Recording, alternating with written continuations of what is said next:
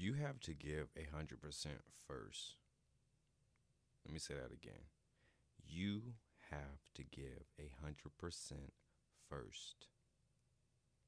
You have to.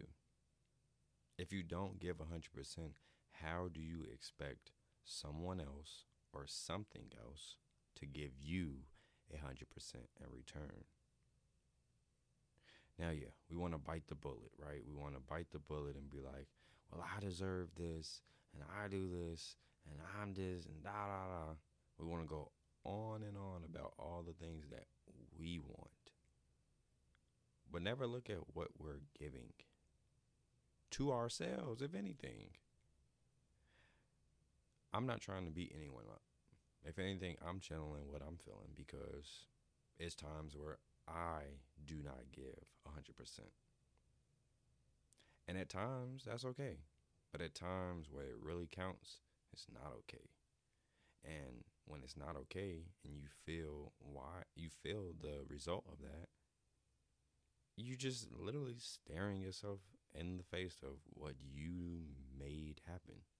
For instance, if you go to the store knowing you don't have a hundred dollars, but you just just throw everything in your cart that you want. The reality that you're gonna have to face once you get to that cashier, or now in this day and age where we have uh, self checkout, you're gonna see that you can't buy all of those things. You just don't have the money. Now, yeah, there's ways you can go about getting the money. You may be able to ask the person next to you, like, huh, can you give me $50? And ask the other person for $50, and boom, there you go. But then think about how much work. Think about how much, how embarrassing that is. Think about all of the societal pressures that will fall onto you for doing something like that. That's why I say you have to give 100% first you go to work, let's say you only get paid a dollar uh, an hour, and however the money works out, you make hundred dollars, right? You put the work in, and now you have your reward, and now you can do whatever you want with it. You can go buy those hundred dollars worth of gro- groceries, or you can go spend it on what what what is the latest thing to spend just a hundred dollars on? I don't know, food. go go to the McDonald's, Chick Fil A. You just go in there and just spend all your money, or go buy a whole bunch of subscriptions for stuff that you know you're not going to use. You know, I'm not bullying you. This is not bullying. This is deep inner working programming because I'm talking to your future self and mine. Because these are things our future self know but need to be reminded. Right now, you doing you already doing whatever you want.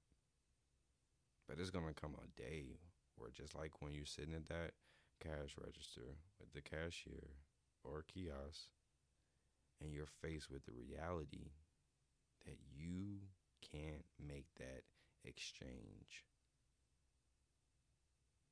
because you just don't have it. You don't have the energy. You don't have the knowledge. You just don't have it. When you have a spelling bee test, I remember these. Like, man, I remember spelling bees used to be like my kryptonite. But I remember when I was empowered and I would study with my mom and we would go over the words and I would spell them out loud and, you know.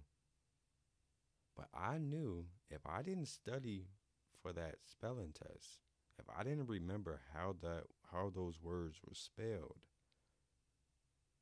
come the day of the spelling test, I would see a fat red F on my spelling test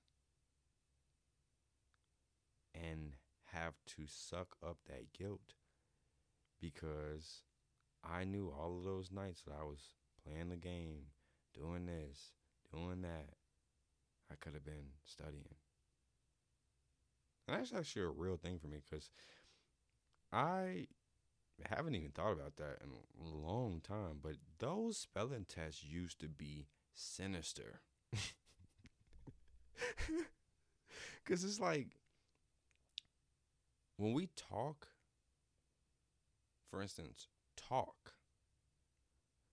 Initially, you feel like you can spell it, but then right off the bat, you're like, wait, okay, it's T A. Oh, right, okay. But be, before it was like, oh wait, how? Oh, how? How did? Okay. But take for instance when you're taking a spelling test and you already have the pressure on. If you don't pass, you're gonna fail that test. You're like, dang, I really don't know how to spell this word. And you're constantly telling yourself that. You may know how to spell that word. You probably after the test would have you probably would have went and wrote it down somewhere and was like wait what? But see that's what i mean. You have to give 100% first before you can get the reward before your brain will reward you for what you know so i don't want to go too too too far into this six minutes and 30 seconds now. You already know we are planting seeds to blossom a better future for you and I.